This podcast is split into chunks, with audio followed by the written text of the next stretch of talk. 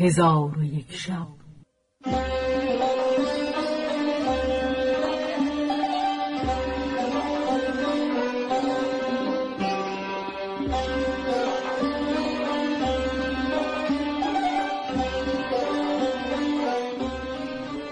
داستانهایی برآمده از ژرفای تاریخ و تمدن و فرهنگ مشرق زمین.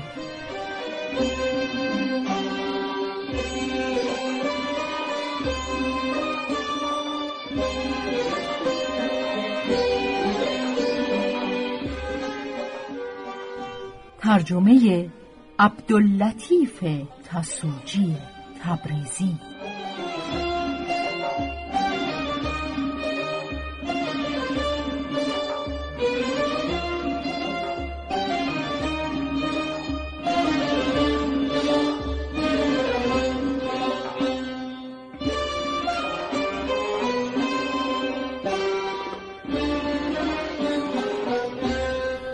چون شب شست و ششم برآمد.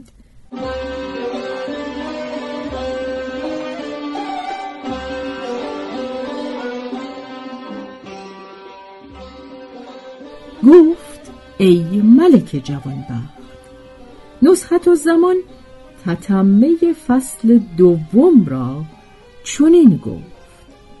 اتفاقا عمر ابن عبدالعزیز به حاجیان بیت الله کتابی نوشت و آن این بود. اما بعد من خدا را در شهر الحرام و در بلد الحرام در روز حج اکبر گواه می‌گیرم که من دشمن آن کسم که شما را ستم کند و از من به ظلم کس اجازت نیست. زیرا که ستم رسیدگان را از من خواهند پرسید و آگاه باشید که هر عاملی از عمال من از حق میل کند و مخالفت سنت و کتاب چیزی به جای آورد شما را اطاعت او نشاید تا اینکه به سوی حق بازگردد. یکی از سقات گفته است که پیش عمر ابن عبدالعزیز رفتم. در پیش روی او دوازده درم دیدم. گفت آنها را برداشته به بیت المال برند. من گفتم ای خلیفه تو فرزندان خود را بی چیز و محتاج کردی. چیزی به ایشان بده. پس مرا به نزدیک خود خواند و گفت این که می‌گویی چیزی به فرزندان و ایال خود بده سخنی است. ناسواب.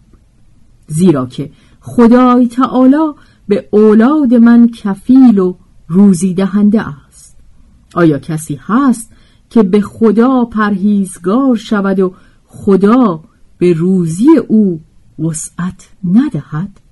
و آیا کسی هست که از گناهان دوری کند و خدا کارهای دشوار او را آسان نکند. پس فرزندان و پیوندان خود حاضر آورد. ایشان دوازده تن بودند.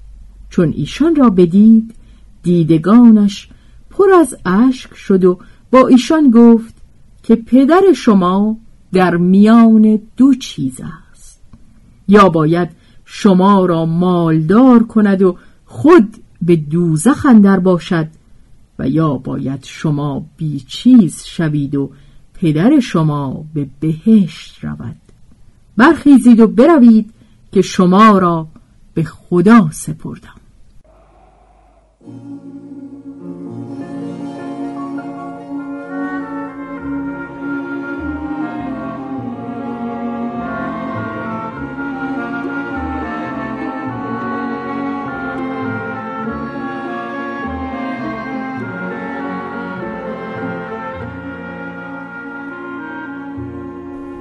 و خالد ابن صفوان روایت کرده که با یوسف ابن عمر به نزد هشام ابن عبدالملک رفتیم و او با پیوندان و خادمان خود در بیرون خیمه زده بود. چون مردم به مجلس او حاضر آمدند خود در گوشه بساط بنشست. من گفتم ایوه الخلیفه خدا نعمتش را بر تو تمام گرداند و شادی تو را به اندوه نیامیزد. من نصیحتی بهتر از حدیث ملوک گذشته نیافتم که با تو بگویم. چون این سخن بشنید از متکا برخواست و راست بنشست و گفت یبن صفان بگو آنچه داری. صفان گفت ایوه الخلیفه ملکی پیش از تو سال گذشته بدین سرزمین آمد و با حاضران مجلس خود گفت به بزرگی و حشمت من کس دیده اید یا نه؟ و به هیچ کس عطا شده است مثل آنچه به من عطا شده است؟ در میان حاضران مردی بود راه رو و پیرو حق و یار مردان خدا. با ملک گفت که از کاری بزرگ پرسیدی. اگر اجازت دهی جواب گویم. ملک اجازت داد. گفت ای ملک این دولت و حشمت که تو راست لایزال است یا زوال خواهد پذیرفت؟ ملک گفت زوال پذیر است. آن مرد گفت پس چگونه از چیزی پرسیدی که اندک زمانی پایدار خواهد بود و حساب آن با تو به طول خواهد انجامید. ملک گفت پس گریزگاه کجاست؟ آن مرد گفت صلاح در این است که در مملکت خیش باشی و طاعت خدا را به جا آوری و یا اینکه جامعه کهن بپوشی و عبادت پروردگار کنی تا عجل تو را فرا گیرد.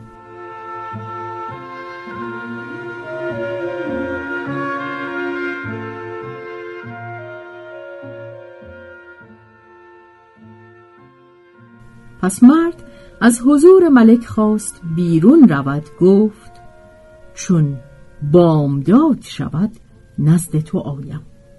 خالد ابن صفان گفته است چون بامداد شد آن مرد به نزد هشام رفت.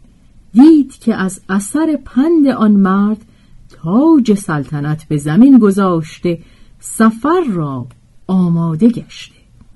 پس هشام چندان بگریست که زنخ او تر شد و فرمان داد که اسباب سلطنت از او دور کنند و خود به گوشه قصر بنشست. خادمان نزد صفان آمده گفتند ای صفان این چه کار بود کردی و عیش را به خلیفه تلخ ساختی؟ پس از آن نصحت و زمان با ملک شرکان گفت در این باب بسی پند هاست که همه آنها را در این مجلس نیارم گفت. چون قصه به دینجا رسید بامداد شد و شهرزاد لب از داستان فرو بست.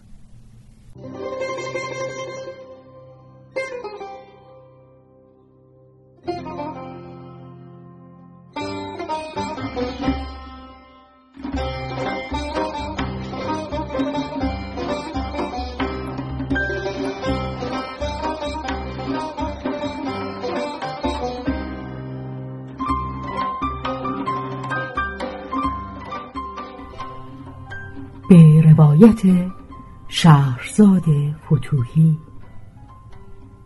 تنظیم از مجتبا میرسمیعی.